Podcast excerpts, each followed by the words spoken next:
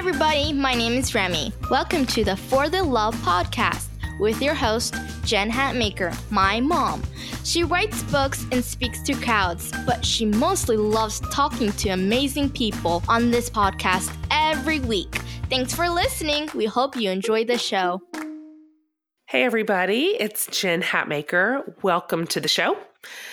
Um, we are in the middle of my favorite series ever, For the Love of Laughter, and we have on comedians and stand ups and viral sensations and just some of the funniest people in the biz. And today, you guys, um, today is no exception. Um, so, first of all, sorry about how I sound. I'm recovering from the flu, um, but I was not going to miss this conversation. So, on the show today, I am so very excited because we have Angelah Johnson, one of my favorite comedians ever. She's just absolutely hysterical and you are going to love her. Um she she didn't actually get her her start in comedy. She was an Oakland Raiderette, which we're going to talk about, um, and went on to pursue a career in acting in L.A. and like literally almost overnight made it as a stand-up comic with her hilarious sketch on nail salon which i'll have linked on my podcast. Anyway um, in the last decade she has just made it. I mean she's everywhere. She's got commercials and she has she was on Mad TV and she's got stand-up shows. She's on Netflix and Comedy Central and she's in movies and um, just absolutely one of the funniest girls in the business. She got married in 2011 and we're going to talk about her cute husband and what it's like to be married. And I think you're really going to love her story. Um, she talks us all the way through from the very beginning when she did not have $2 to her name in LA to where she is now. And it's really inspiring and it's really wonderful. And I just found myself loving every minute of her story. You're going to love her. She is so hysterical. And I'm just thrilled she's coming on the podcast today. So, you guys, welcome to the show, Angelah Johnson. Okay, everybody, welcome to the show, Angelah Johnson. Woo! Hey! this is me clapping. I've been your fan for so long, like so long. I, it's a decade. I'm just so excited that you're on the podcast. Thank you for saying yes to this. I have no idea why you did. Oh, I'm so excited to do this. Like I, we have mutual friends, and that's I found you through my mutual friends. And so as soon as this requ- request came through, I was like, "Are you kidding me? Yes." It's so fun. You're so fun and you're so funny. I'm so mad at you for being so funny. um, you just got back from a huge tour, just a massive tour, right? Guam, Tokyo. Yes, we went to uh, Tokyo, Guam, and Saipan. Wow. And I've been to Guam and Saipan before. I went about eight years ago. And um, this was my first time in Tokyo. We had the best time. You did? What did you think of it? I've never been to that part of the world and I would love to. Okay, first of all, Japan, at least Tokyo, I was only in Tokyo. Tokyo was the cleanest place I've ever been to on planet Earth. Yes. And like there's so many people walking on the streets and there's no litter anywhere. And not only that, people aren't talking loudly, they aren't on their phone. Like people were quiet. It was a little eerie. It was a little creepy. Really? I was like, am I in the middle of an Asian scary movie right now? Because the, all the Asian countries make the scariest movies of all time, and then really we remake them over here, and they're good, but they're not like the original. Um, right. That's I was like, oh my god, I'm in the I'm in the middle of a scary uh, Asian movie right now because it was like thousands of pe- thousands of people walking down the street, nobody saying a word to each other, and I was That's like, this is strange. crazy. Yeah. We need to teach them how to be rude and obnoxious. Yeah, Like, that's we've the funny thing. Is the only loud, obnoxious people we saw were us. So right. I hated us. Uh, like, oh, were those Americans? how did your how does your act go over there? Because you've got some hilarious characters that you do. Do they land over there sort of embedded in Asian culture? Yeah, because I performed in the American crowd. Mhm. So um, I performed at a little bar in Japan that caters to uh, American and like British uh, citizens who now live there. So um, there's people. I met people from all over. I met a guy. He's Latino, but he's he's from LA, but he's there as an actor in Japan. He's like, I do like theater here in Japan. I do like you know local TV show stuff. Um, this one girl, she was a weathercaster. Uh, Okay. how do you say it? Weathercaster? Weather That news? seems right. Whatever. She does the weather in Japan, um, and she's American. She was from like Utah or something like that. Um, but I guess there are certain channels for all the Americans and the English speaking people that live there. So those are the ones who came to my show. What was the wildest thing that happened on your tour? Or the most fun or the most like what is going on moment? Um, you know what? Um, well, what I said earlier about just realizing how amazing Tokyo is, and they're all like Yeah. silent and not dirty at all. Right. Um, that was like the wow moment for us that I couldn't get over.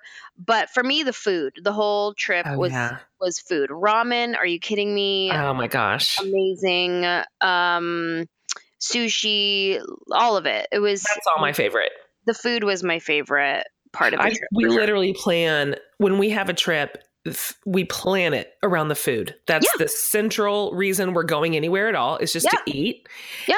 and me and my friends always when we travel together we're like this is uh, first breakfast. Yeah, um, this one is second lunch. Uh, Yeah. this is early dinner. I mean I, I will eat eight times a day and have absolutely no shame. I don't care. Yeah, you just described our trip.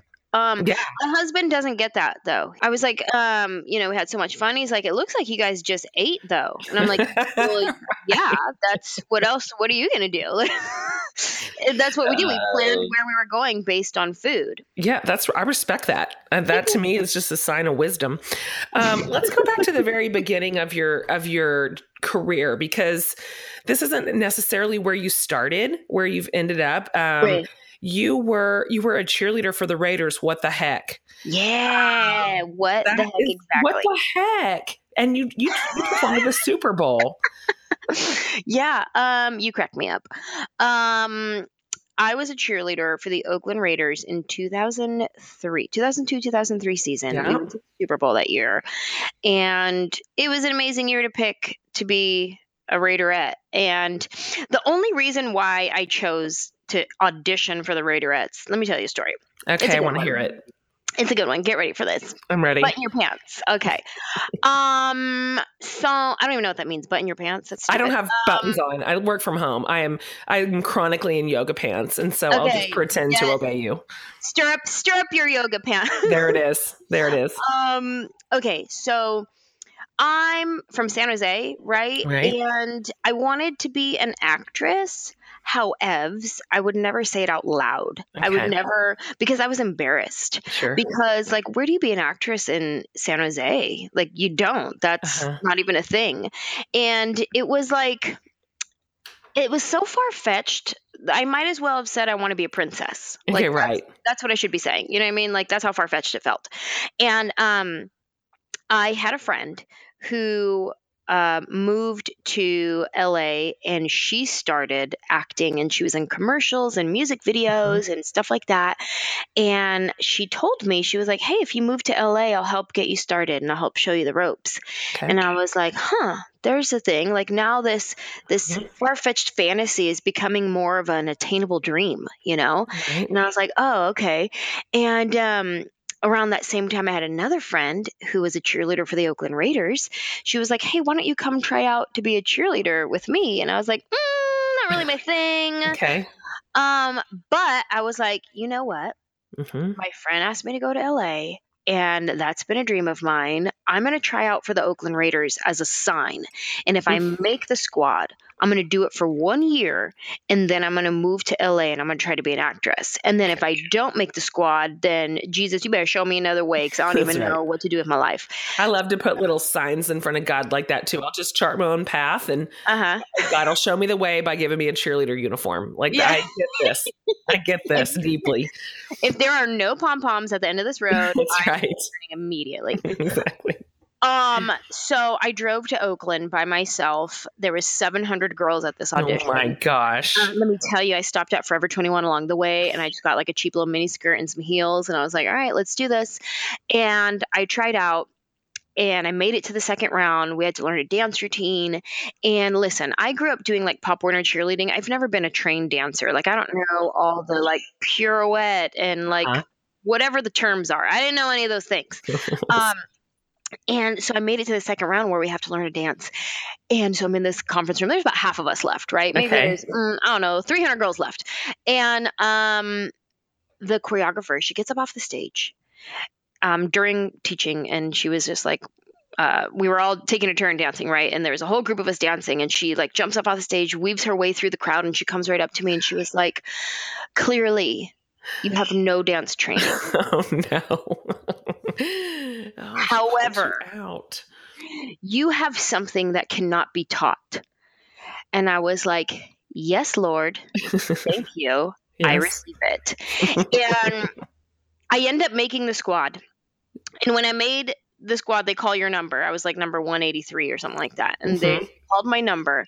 My first thought was not, oh my God, I'm going to be a cheerleader for the Oakland Raiders. Okay. My first thought was, oh my God, I'm going to be an actress. Of course. So that's all I cared about. I just wanted to be an actress. And I was like, yes, thanks, Raiders, but this is about being an actress right now. So I cheered for one year. Um, after the Super Bowl, I came home, and the very next weekend after the Super Bowl, I packed up my room in my little station wagon, my hand me down station wagon from my mom.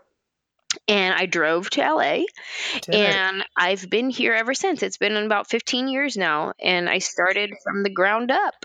Let's go back to that beginning bit in LA because I mean that's no joke. A lot of people pack up a station wagon and drive to LA with Yeah. big dreams and stars in their skies or their Yes. Raiders uniform in the trunk.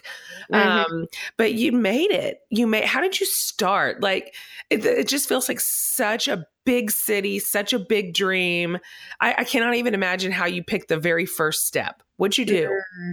Uh, good story actually. So my friend who said I'll help show show you the ropes, she kept her word and she did. Okay. And I I came to her and she was like, "All right, this is what I want you to do. I want you to go to this place, this casting agency, and they cast all the extras on TV. Oh yeah. So anybody could be an extra on TV. Just go sign up, take a Mhm. picture, whatever. And when they need somebody that looks like you, they call you, right? So she was like, I want you to sign up to be an extra. I want you to go to this place, but don't wait in line like everybody else. I want you to come with a tray of cookies. and I want you to come with your Raiderette headshot Oh go to gosh. the front window and I want you to ask for this guy. And I don't even remember his name at the time. We'll just call him Sam for now. She's like, I want you to ask for Sam and give him the tray of cookies and your Raiderette headshot. And you tell him you're new to town and you want to be an extra. Don't even sign up. Oh You my just give him that. So I was like, oh my God, this is crazy. So, but I listened to her. I go, I pass. There's a line out the door of people trying to be an extra. And then here I am with my sleazy cookies walking right Sure. past them. And I go up to the front desk and I'm like, Can I talk to Sam, please? And they're like, Sure, hold on. He'll be right out. This guy comes walking up from like the back room office, Oh not even gosh. joking. He's wearing a Raiders hat. Come on. Are you kidding me? Come chills on. I even got chills right now. No. He walks right up to me and I was like, "Oh, hi. Um, this is for you." And I gave him the cookies, and I gave him my headshot, my Raiderette course. headshot, and he was like, "Raiders? No way!" Da-da-da, like starts going off, and um. Basically, he was like, "All right, cool, thanks so much." I was like, "Yeah, I'm new to town. I would love to be an extra." He's like, "Sounds great," and then like gave him my information. And three days later, he called me, and my first job was on the TV show Friends. Oh my gosh. Wait, which episode? Oh, girlfriend, look at season nine and 10. I'm Oh. throughout all the seasons. Oh my gosh. It's like there's been people who found me on um, the episode and they'll like take a screenshot and circle me and tweet it to me. And they'll be like, Is this you? And I'm like, Yes, it is. That's where I got my start in the background, right behind um, Lisa Kudrow. My new life's mission. I literally cannot wait to do this. I cannot Oh wait to find you. And you're just wherever, like in the coffee shop, at all the places. yeah, Okay, yeah, that's I'm in the coffee shop. Usually in the coffee shop. I think they had me on the street every now and then, but mainly in the coffee shop, drinking coffee, walking from one side to the next. You know, usual stuff. Okay, that's amazing. So this is interesting because you wanted to be an actress, Yeah. but you're a stand-up co- comedian now. Like, Yeah. where did this leap happen? When when did comedy sort of specifically stand-up comedy, which is freaking terrifying? Like, Mm. how did this work its way into your life? Um, it worked its way into my life by me saying, Jesus, I want to be an actress. And he was like, okay, that's cute. Here, tell some jokes. And I was like, damn it. Okay, I guess. um, so I, I, like I said, I started from the ground up. I was an extra, yep. and then I just worked my way up. And then I was a stand-in on another show. And then um, while I was a stand-in on that show, um, they gave me my first speaking role on TV. And so I had my first little co-star speaking role on TV um, while I was a stand-in on the show. This is like 2006 or seven, 2006 or seven, one of those. Uh-huh. And um, 2006. It was 2006. And um, while I'm a stand-in on this show, I'm going to this church at the time mm-hmm. that is very like entertainment industry friendly church. So a lot of actors, dancers, producers, everybody goes to this church. And Tuesday night was their creative arts night. Okay. So um, they would have dance classes, acting classes, um, singing, whatever. And there was a woman there who was a stand up comedian and she was teaching a joke writing class. She okay. saw me in the acting class and we would play improv games in the acting class. And she saw that I was funny funny and she was like, Hey, do you want to come take my joke writing class? And I was like, Well, is it free? And she's like, she's like, yeah. I was like, well, I guess so then. Like, I had no desire at all to be a comedian. You didn't. Wow. So I was like, I, I, I, I became a comedian because the class was free. Oh my gosh, that's, that's amazing. why I became a comedian. and so we're in this class, and it's maybe like a month long. I don't even remember to be honest. Um, and it's every Tuesday, and we write our own material, and she teaches us little techniques and tricks and stuff like that. And and I was like, you know what? There's this character that I do yeah. in this story. It's like this nail salon thing where like I, I just talk about the the ladies that do my nails. And she was like, you know what? Nail salon jokes are so hacky. Like everybody has a nail salon joke. I would stay away from nail salon jokes. Oh my gosh. And I was like, but you know, I hmm? don't know if anybody does it like me. Yeah. So maybe I'll just do it anyways. And thank God I did because thank that is did. that changed my life. And I'm now talking to you in my office at yep. my house that that joke paid for. It's so crazy. Yeah. So I finished the class, you know, and our graduation of the class was we had to perform at a real comedy club. Like that was a graduation. And um you hear a lot of times that comics are like oh yeah my first time on stage i bombed. It was right. terrible. Had that been my experience i would have never done it again. Hmm. because this wasn't my dream. Right it wasn't something i wanted. So if i bombed i'd be like cool i tried it once. Bye. Yep. But i didn't bomb. I did good. So i was like oh i guess i'll do it again. That's, like that was my attitude towards it and so it was it was this material that you started trotting out at the very beginning and boom you made it. It's so rare. The nail salon joke is one of the very first jokes that I ever wrote in my entire career and here I am 10 years later still doing that joke because I can't not do it. I just unreal. can't believe it. it's unreal. So that video that went viral that everybody yeah. saw, the story yeah. with that is um I get a phone call that there's um, this company that's doing a Tuesday night at the Ice House in Pasadena, and they'll pay you 25 bucks if you come and perform a set, 10 minutes. Okay. Right? All right, it's better than giving plasma. Let me tell you, girl, yeah. at the time, this is now 2007. Nope, this is still 2006. Hold mm-hmm. on. It's very important, this timeline. Mm-hmm. So, um, I was at a place in my life where I had no money in my bank account, nothing going on. I didn't have an agent. I didn't have auditions coming in. I didn't have op- opportunities. I didn't have any of this stuff happening. Um, so when somebody said they were going to pay me $25 right. to say 10 minutes of jokes on stage, girl, yes, sign me up because be that's there. gas money, you know, like right. that's going to get me to and from for like at least, I'm going to stretch that for like at least a week and a half. You know what I mean? So I was like, okay, yes, sign me up. Let's do it. So I go to this show. I do my 10 minutes and they're like, it's a new company. They're like, yeah, we're going to upload these videos to like, um, this is when flip phones. Okay. This is old, oh, yeah, totally. 2006. Yes. So they're like, um, you'll be able to download a comedy clip for $2. They were going to charge people $2 to watch comedy clips, right?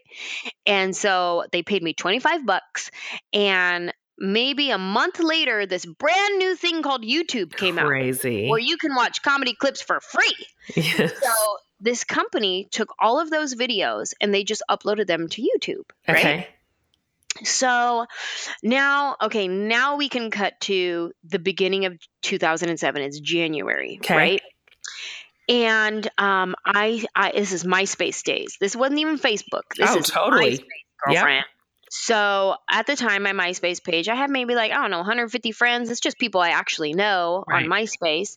And I start getting phone calls and from from family members. That's how it started. It was Okay. like my cousin Christy was like, "Hey, um, I'm at work and there's an email going around to everybody at work and it's a video of you." Mhm. And I was like, "A video of right. You're like What's- coming through your dates. Where- Wait a minute. What's uh what I'm doing in a video? Hold Right. on." and she was like, "It's you telling a joke on stage about getting your nails done." And I was like, "Oh yeah, I remember I Uh-huh. did that video that one night. This was like 5 months ago, right?" Then I start getting phone calls from other people. Hey, it's going around this email. Da da da da da. So this is at a time when if you got an email with a video in it, then you definitely watched it because that was a new thing to get a video So true. You're right. now it's like we check to see if there's a commercial first. How long is the commercial? I gotta go. You know, this is a four, a four minute video. Forget it. You gotta keep it a minute and a half. That's it. Yep. That's all you get of my attention. But at the time, it was like yes. So everybody's watching this video. Yep. Then I go and I check my MySpace page, and there's thousands and thousands of messages from Oh people gosh. all over the world Mm-mm. like people from all over the country. Hey, when are you coming to perform in Atlanta? When are you coming My to gosh. Ohio? Hey, when are you coming to Australia? When are you coming to the Philippines? When are you coming here?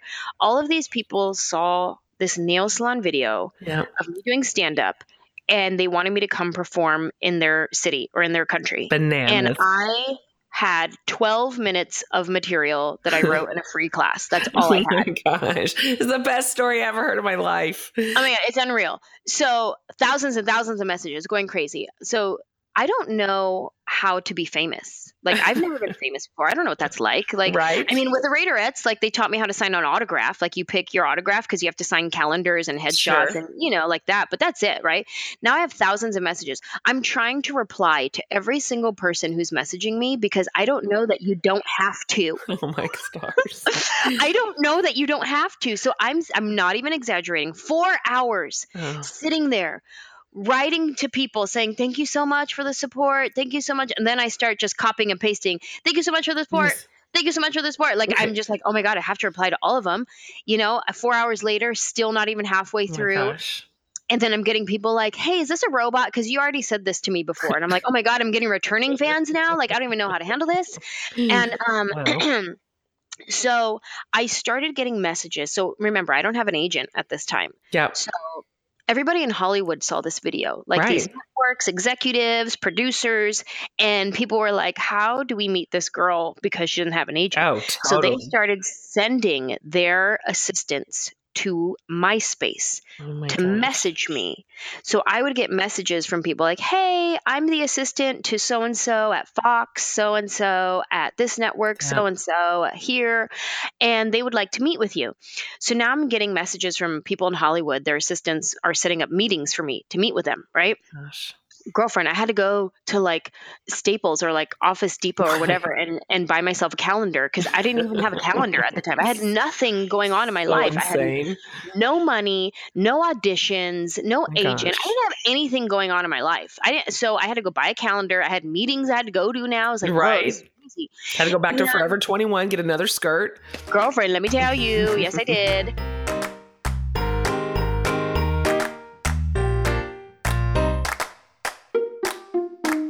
Okay, guys, quick break to tell you about two things I'm super excited about. So, first of all, if you're feeling like you spend too much, eat too much, own too much, waste too much, you might want to check out the seven experiment video series and books I developed and take the seven week challenge against excess that literally changed our family's lives permanently. I'm, I'm serious. And listen, if you'll use the code podcast at checkout, you'll get $10 off any package. Uh, If you already have the book and some of you do, we have a package for you too, and the code still counts. So you can find out more about all of this at the7experiment.com.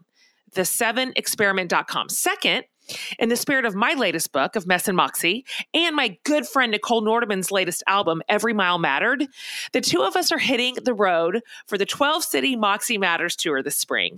So it starts January 24th, and you guys really, it is it is such a great night.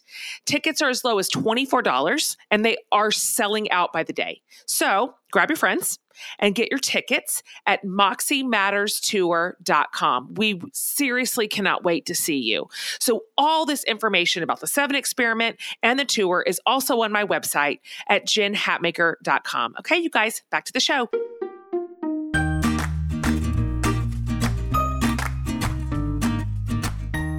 when I was telling you, like, I had no money, no auditions, no agent.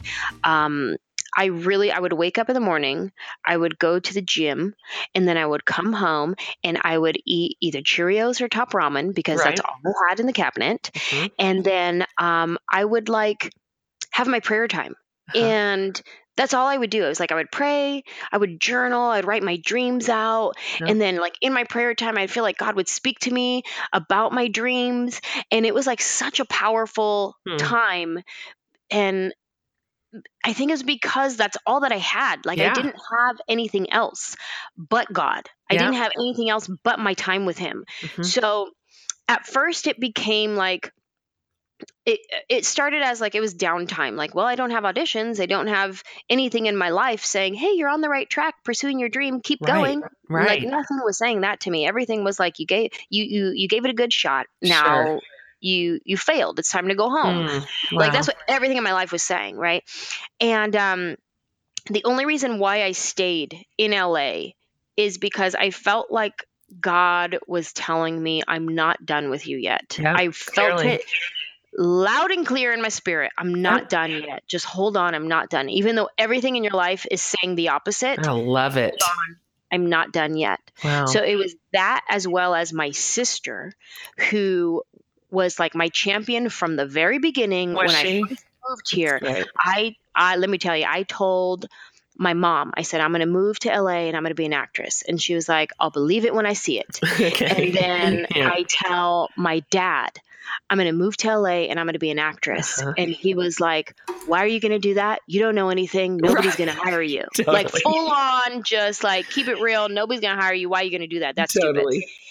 And then I tell my sister, I'm going to move to LA and I'm going to be an actress. And she was like, Yes, Yes. Hmm. do it Love it. go for it. So now I'm at this time where I have nothing. And I'm like, well, I tried. It's time to go home. And my sister was like, no. Did and she would she? Wow. Send me money to pay my rent. She would send me gift certificates to the grocery store so that I could get my Oh. Cheerios and top ramen to keep going. And she funded the dream, basically. Oh, that makes me want to cry my eyes out. I know it. And and, and and not to take away from anybody else who also gave me money during that time because a lot of people did. My mom would send me money. Even my little brothers at the time who were like still in high school, So they would like send me like, you know, $50 they saved up. Like Oh. not to take away from all the people Right. who did invest in me and say, no, here we want to be a part of this dream with you, you know? Hmm. But my sister was the one from day one who was like, no, no, no, and and you're staying there and you're not going to give up. So this is January 2007. Nothing to my name, Right. no opportunities, nothing. Right. All of a sudden, this YouTube video comes out. From January to Um. February, there's four million views on this video. I video. can't believe it. And so, like, it went viral before the term going viral That's was right. an actual good thing. That's you know? right. That's right. So, from January, February, 4 million views. Wow. Um, by February, everybody in Hollywood saw this video. They wanted to meet with me. Um, by March, I got a new agent, a new manager. Um, by May, I had auditioned and booked Mad TV. yep. And so now I was a cast member on Mad TV. And Crazy. this is all from January to May. Yes. That's insane. Yes. and I end up writing more material because I'm like, well, if people want me to perform stand up in all these places, I better write some more jokes. Right. So I started writing, writing, writing. To by the end of the year, I had written to at least 45 minutes of material.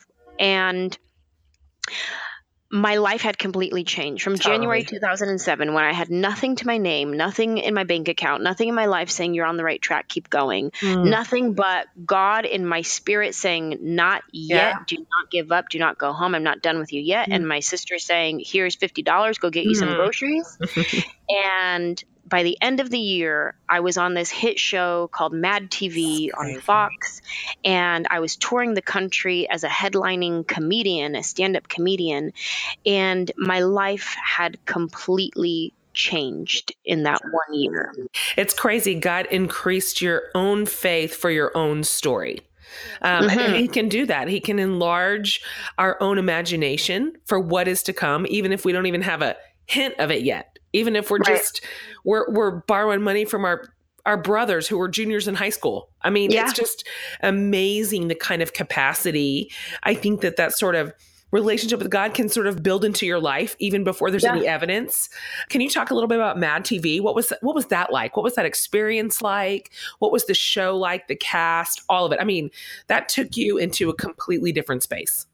Girl, yes. I had never done sketch comedy in my life. And you see these actors who are on Mad TV or Saturday Night Live, and they come from the Groundlings, Second City, Right. um, iOS, like all Yep. these like improv schools where they've trained and they've learned how to write sketches and create characters and perform them. I've never in my life taken one of those classes. All I had was a free stand up joke writing class. That was all the training that I had. wow. And little did I know that was going to take me so far. So Mm. I got this audition for Mad TV and I was like, well, I don't know how to come up with characters Uh-huh. um, or write sketches or anything like that. And is that what they told you to do? Like come with a character, come with Oh, your yeah. accents. I auditioned with Bon Of and I said, This is my sister, Bon Qui Qui. she wants to be a rapper.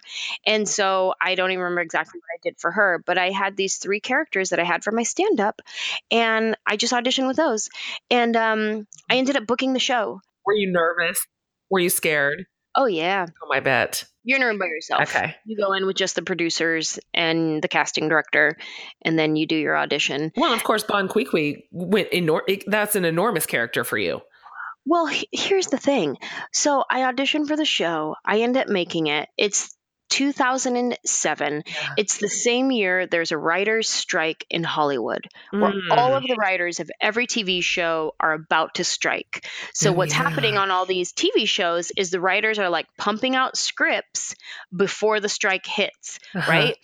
So on Mad TV, all the writers were writing a bunch of scripts, but they're writing for the actors that they know how to write for. Of course. I'm brand new, so they don't know how to write for me. So I'm end up I play detective number two in this Right. sketch, you know. and- totally.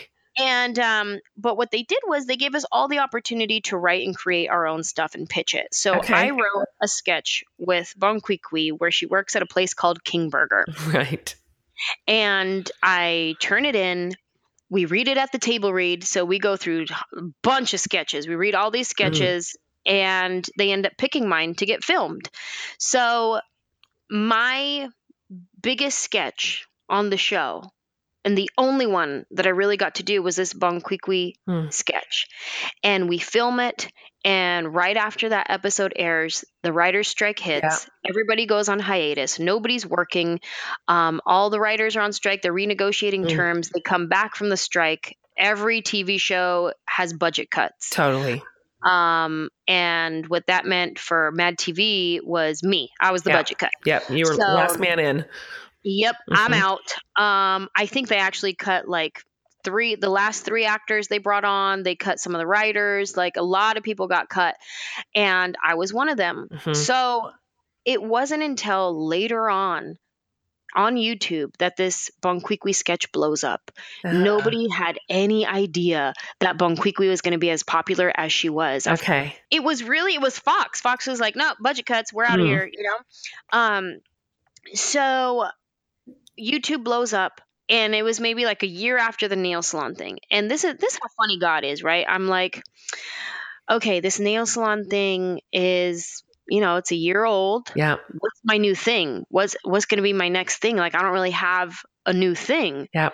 Next thing you know, this Bon Qui Qui video comes out on Yeah. YouTube and it surpasses the nail salon video. Did it? Wow. Yes. So it was like one thing after the next. And then at my stand up shows, people started coming dressed as the character. Oh no. Oh, that's amazing. It started becoming this huge cult thing. Yeah. And it was just, it was unreal. It was. It's crazy. I mean, that was your launching pad and and now you're just this you're like a comic superstar. You really are and you're everywhere and everybody knows you and and your life just continues to develop and expand. It's so fun to watch you. Also, you got married to a real cute guy. Yeah. Um, he's real, real, real cute. You and I have cute husbands in common. Let's talk about Manwell for a second because um, he's it. darling and you're darling together. I saw your proposal. Um, the cutest thing. I'll, everybody listening, I'll put that up on my website so you can see it. You guys are. It's too cute. It's too much. I can't. I've threw up in my mouth. It's too cute. um, hey, tell us about your wedding because you've got a funny story about it because you got sick, right? Boo. Yeah, I did. Ugh. Let me tell you. I um don't take vitamins in excess on your wedding day. I did like this little six pack of vitamins thing Oh, and then I also was like very congested, so then somebody gave me a decongestant Oh pill. no. But then I got a headache, so I took like 3 Advil. Oh and it was like I took way too many pills, but I was nervous about my wedding, so I hadn't eaten anything. Of course. So I had way too many pills in my stomach. So by the time I'm like hair and makeup ready and we're out there doing like our, our photos before the wedding, because we, we saw each other before the wedding Okay. and we took some photos. Like in the middle of my photo shoot, all of a sudden diarrhea hits. Oh, that's great. And I had to run back to my hotel room. Like not even just like let me let me let me walk with a hustle. It was run. It was full on. Take my shoes like off. hitch your run. skirt up and go as like yes, girl. Oh Ran to my hotel room. There was still my bridesmaid. Well, I didn't really have bridesmaids, but my best friends were in there, like getting dressed, and they like helped me unzip, Oh, get out of my dress, That's too much. run into the bathroom, and it was like even my photographer, like she's helping me get undressed. Like poor thing, that's not what she signed up for. You know what I mean? Totally. And it was just unreal. So Oh. by the time I walked down the aisle and the wedding actually started, I was like out of it. You know, Oh. like just like um fatigue and just was like total dehydrated Gosh. fun. Um so yeah, it was it was a hot mess. I'm sorry. beautiful day and a beautiful wedding. You know, it's funny for like a good couple years later, like all I remembered about my wedding was getting sick, and I was like, I had to go to journal time and be like, Jesus, can you please remind me of the good things that happened that day? Because devil over here in my ear trying to tell me I only had a terrible time at my wedding. So I'm gonna need you to I need you to replace these memories because you actually got married, and that's a good thing. And he's precious, and he's talented too. I mean, you married another creative, artistic talent, which is Yes. um ex- that's fun and it can also be hard sometimes when creatives marry each other but um you guys have been in a movie together. You were in mom's night out. Love it. Mhm. um Yeah. but you also tour separately right? And he he kind of has his own work too. Is that is that hard? Have you figured out your rhythm? How does that work in your marriage? It was super hard in the beginning. Um, it was kind of like he would be on a tour, and then I would be on a tour, and then we'd like crisscross paths. Mhm. Every now and then we'd see each other at home, but it was mostly like I would fly to his city that he was at, or he would fly to mine, and um, it was really difficult. And in the beginning, I remember sitting there and praying and talking to God and being like, "Hey God, um, this is great, but when do I get normal married time? right When do we just Right. get to wake up together at the house, go grocery shopping? Like, when do we get to do normal things? Mhm. Like, because growing up, all I've seen were nine to five marriages. Yeah. You know, you wake up, you have breakfast, you go to work, he goes to work, come home, you have dinner, watch your favorite shows. Like, that's what you see on TV. That's what you see in real life. right So all I knew was nine to five marriage. So I was like, okay, Jesus is great, but when do I get normal married time? And it wasn't until I felt like God was telling me, well, change your perspective, honey, because this is your normal. Yeah, good. And when I changed my perspective, it got so much easier because I wasn't longing something else. I was Mhm. learning to adapt to what I had. And so it was really about changing my perspective. And that's when it got a whole lot easier. Um, and don't get me wrong, it's still hard, like being away from each other, Right. but we had a different outlook on it, a different way to approach it. We did a Bon tour um, with his band. So um, Bon it was the first time I had toured not as a comedian, but as an actual character. Oh yeah. And Mhm. we had his band was my band. We had backup dancers. We had a whole production, like LED wall, That's you fun. know, confetti cannons, fog machine. Like it was such a fun, fun tour. And so he and I got to tour together for.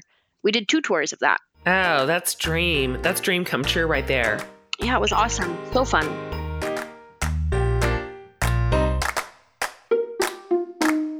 One last tiny break, listeners.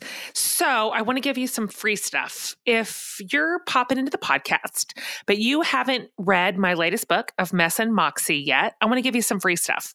So, it's just this simple. If you text the word Moxie, M O X I E, to 313131, we're just going to send you some free stuff.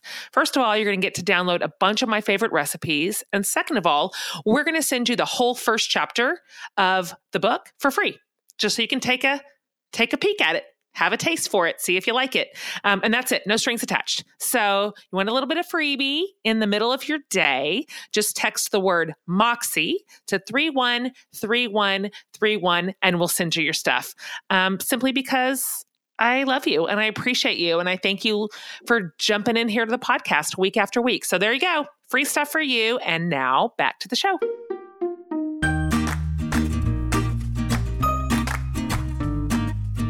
Um, a lot of your material now, of course, sort of comes out of married life, what it's like to live with a man person. Um, Mhm. I heard you talking about when Manwell gets sick, and I'm like shaking my head, like, say that truth. Say Come it. on. Say it Come all how it is. I mean, when Brandon gets sick, and I, I'm putting sick in quotations, like Uh-huh. it's like a minor cold. Uh-huh. And I mean, I'm like, you know what? It appears based on your symptoms and your uh, emotions that I guess you what you have is the bubonic plague. That's, that's Yeah. the only thing I can really assess from this point on. Can you um, Uh-huh. Yeah. just And then come to find out it's allergies. Yeah. It's indigestion. Yes. I mean, come honey. on. Come on, men folk. Do better. Let me tell you, dudes, listen up, dudes. I don't know if anybody else's dude does this. Um, the second my husband gets congested, he makes himself a doctor's appointment. He's like, I need to go to the doctor's and make sure it's not something else. And I'm like, um, it's like a little cold, Right. like full on. Just like have some soup. I hate soup. Okay, well then drink some juice or something. It's just use your nasal sprays that I bought you. Um, I'm just gonna go to the doctor. I'm gonna go to the doctor. Right. Like my husband, he is not afraid to go to the doctor because he thinks he has everything in the world when he's just congested. Oh, I It's have to have crazy. a limb almost all the way severed to go to the doctor. Uh-huh. I mean, almost hanging off by like a by a thread, or else I'm like, no, I think I'm just going to see this one through. I have the flu Uh-huh. right now, and Brandon is convinced. He told me this morning. He's like, I'm pretty sure you have pneumonia. He told me that. I think you have pneumonia. I'm going to call the doctor for you. I'm like, don't call the doctor for me. I I'm a grown woman and I don't Yeah. have pneumonia, and I'm just gonna I'm just gonna rest. He's like, oh lord, he would have already camped out in the doctor's office. It's crazy this year. What is going on? I know. Let me ask you this, and then we'll wrap it up. Um, in your career, who are your heroes? Who do you look toward? Like, who do you love in comedy? Who do you love as an actress? Who do you love like in producing or film? Or um, Mm. like, who are the people that you put up and go, I love what you're doing. Um, I like the way that you're doing it, and I'm paying Mhm. attention. Mm, good question. Um, in stand up, I would say the people who inspire me the most are my peers. Mhm. Um, two two people I'm thinking of uh, in particular. One is my friend Jo Koy. Mhm. Um, he's been doing stand up for so long, and he works so hard. Yeah. And he's at a place right now where he's just blowing up. And he's like my go to phone call when I'm dealing with something in the stand up industry. Yes. Like, what do you do? Like, when a comedy club owner does this, how do you handle this Hmm. situation? Like, he's my first phone call, and he's who I bounce stuff off with. And so he inspires me all the time. And um, just seeing how hard he works, like, that is what inspires me. And then the guys who open for me, my opener comics, um, Hmm. they inspire me because I I'm reminded of the hustle, you know, and how hard they work writing new material, trying to get their stage time, trying to get their their name known, their face out there. Um, um, so those guys are the ones that inspire me in stand up. Um, and then acting wise, I mean, there's there's actors that I see on TV, like in movies, just like movie stars, like oh my god, Sandra Bullock, I would love to Right. play her relative in anything. Right. Scary movie, funny movie, dramatic movie, whatever. I would love to be a Mhm. Sandra Bullock relative sometime in my life, you know. Um, there's people's careers that I just love. Jen- uh, Jennifer Aniston. Yeah. Hey, Friends, favorite show of all time, and then she goes on to do so many great comedic films. Yeah. Um, the, so those two actresses, I just love to watch. Those are the ones who who paved the way and inspire me. Eva Longoria, you know, Mhm. she's so inspiring, moving from acting into directing and Yeah, all of her philanthropy work. And she starts organizations to like help, you know, those who are in need. And people like that inspire me and encourage me to keep going and to remind me that it's bigger than me. It's not just about me and my career and my dreams. That's a great list. All those people are so talented, and I, I really, I'm one of the people that also respects hard work. Um, and it's com- comedy is hard work. I mean, I, it's funny because your story's so special and rare um, to kind of really have made it on your first pass on your first try. A lot of those comics are slinging it, man. I mean, they are slinging it in those comedy clubs night after night for $25. I mean, it's really admirable how long people work at it and stick with it and Mhm. and keep going and keep pushing. Okay, listen. I'm going to ask you three questions. These are questions we're asking everybody in the comedy series. Um Okay. and here's the first one.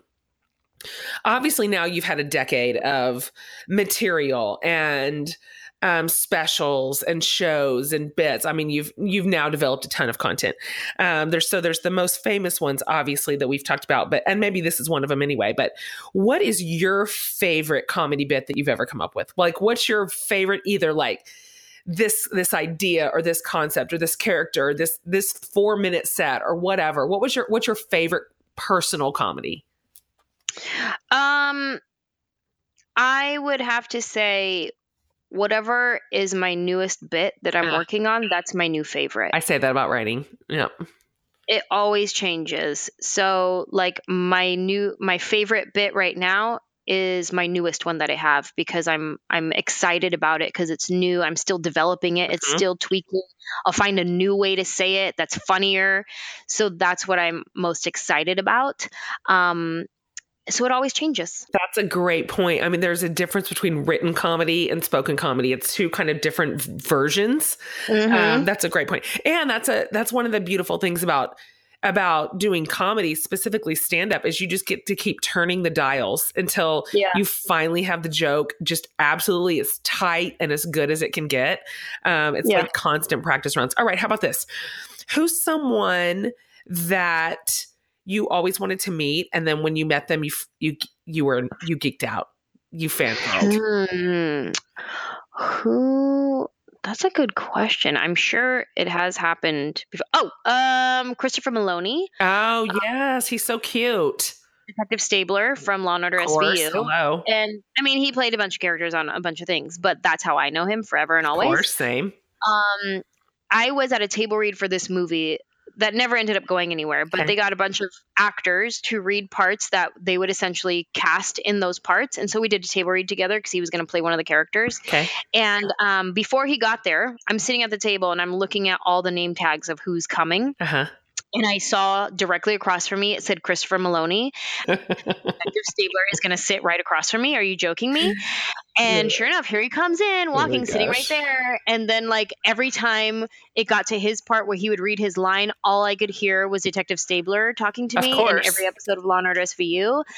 And then just afterwards, I was that geek who went up to him and was just like, um, hi, can I have a picture, please? Like, I didn't even say anything other than, like, can I have a picture, please? No. Like, that was it. You Hi, can I have can't- a picture, please? You cannot go home without a picture with Detective Stabler. You can't. Yeah. That you would Yeah, regret that that the rest of your life. Last question, um, and we ask everybody this. This is a question. I don't know if you read Barbara Brown Taylor, but she's like this amazing Christian writer. But um, this is what she asked, and this can be anything. It can be big, it can be small, it can be real, it can be funny. It doesn't matter.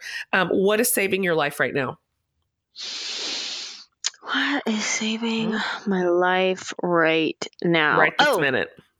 Um, I have a CBD pain roller. Oh my gosh, that's amazing. yes. it's like it smells like Bengay, Okay. um, and it's like a roll on, but it's a CBD roller, Oh and gosh. I have like really bad back pain Yep. all day. Like it just it never leaves, and um, I I roll my CBD gosh. roller on me, and that's what's saving my life It's right just now. brilliant. Getting old is so glamorous. I mean, really. It really is. I mean, I I'm at the point in my life where I travel with Tums in my purse. Yeah. Yeah. Um, hmm it's it's you never know when you're gonna have a flare up. Girl. Like I don't understand. Listen, right now, if you were to look in my purse right this minute, I ha- I'm I am my grandmother. I've got a huge like Ziploc baggie full of Halls, mentholatum Mhm. Halls. I mean, I smell like I smell like an old folks' home, and I've got Yeah. my readers because I can't read. I can't see my book on the plane. I mean, I'm just a, like a little old lady. Just here I am, guys. Anybody need and your tissue. Don't forget your hanky. I promise you, I have tissues. I have tons of tissues. Well, in fact, and I just put this picture on on Instagram when I I was traveling all this week for work, and um, because I'm kind of recovering, I, I I couldn't even the little tissues were not enough. I brought in my purse a roll of toilet paper because that's how I do. I saw that. That's how I I do. follow you too. Very, very, very, very fancy traveler. Um, Loved it. listen you're amazing i i'm so happy that you told us our your whole story because nothing makes me more glad to hear somebody like you um, who just out of grit and determination and faithfulness made it. I mean it just it makes me so glad for you. I it makes me want everything in front of you just paved with gold. And Oh, thank and you. Thank you for making us laugh too, because you really do. You've brought a lot of laughter and humor to the world, and I think we need it right now. I just, if I, I've Yeah. always found comedy incredibly important. It's been a, it's a high value in my life, but right now, oh my gosh, we need our- Yeah. we need our funny people more than ever. We need to be reminded that it's okay to laugh Mm-hmm, that- mm-hmm. that there's parts of life that are worth laughing at still. Um, and Yeah. so thank you for being a part of that crew who just entertains us and brings us a lot of joy and a lot of delight. And um, I'm just, I am forever your fan. I mean, cheering you, you. on in every single possible way. Thank you for being on today on this podcast. I'm the luckiest girl in the world. Oh, thank you. Okay, sister. Talk to you soon. Bye. Oh my gosh. I love her. Um, I'm not ashamed to tell you that after we wrapped the interview, I literally just texted her my phone number. I have no shame. I'm like, I really need us to be cell phone friends. She's so great. I really loved that story. That was really inspiring. And it just made me happy. I, I, I, I'm, I can't wait to hear what you loved in it because I think there were some parts in there that all of us um, can really draw some inspiration from, no matter really what our dream is, um, what it looks like to hang on tight and to be faithful in prayer and just stick to itness. Anyway, she is, she's phenomenal. Guys, everything we talked about on the show today, all of her comedy bits, her links to her shows and her programs, her movies, um, everywhere you can find her on social media. I'm going to have all of that linked in the transcript over my website at jenhatmaker.com under under the podcast um, tab. So if you missed it, I will make sure you have all things Angelah um, before you leave this day. So, anyway, I hope you loved that as much as I did. And I hope that you're loving this series. You guys, thanks for listening. Thank you for subscribing and reviewing and giving us all your feedback. We love it. We just absolutely love it. We're here for it. We listen to all of it. We've made so many adjustments based on your feedback. And so, um, thank you once again for being great listeners. We absolutely adore you. And um, I will see you next week. You guys have a great one. That's it for today's show. Hope you enjoyed this chat. Be sure to subscribe to my mom's podcast and give it a thumbs up rating if you like it. From the whole Hatmaker family, I hope you have a great week and see you next time.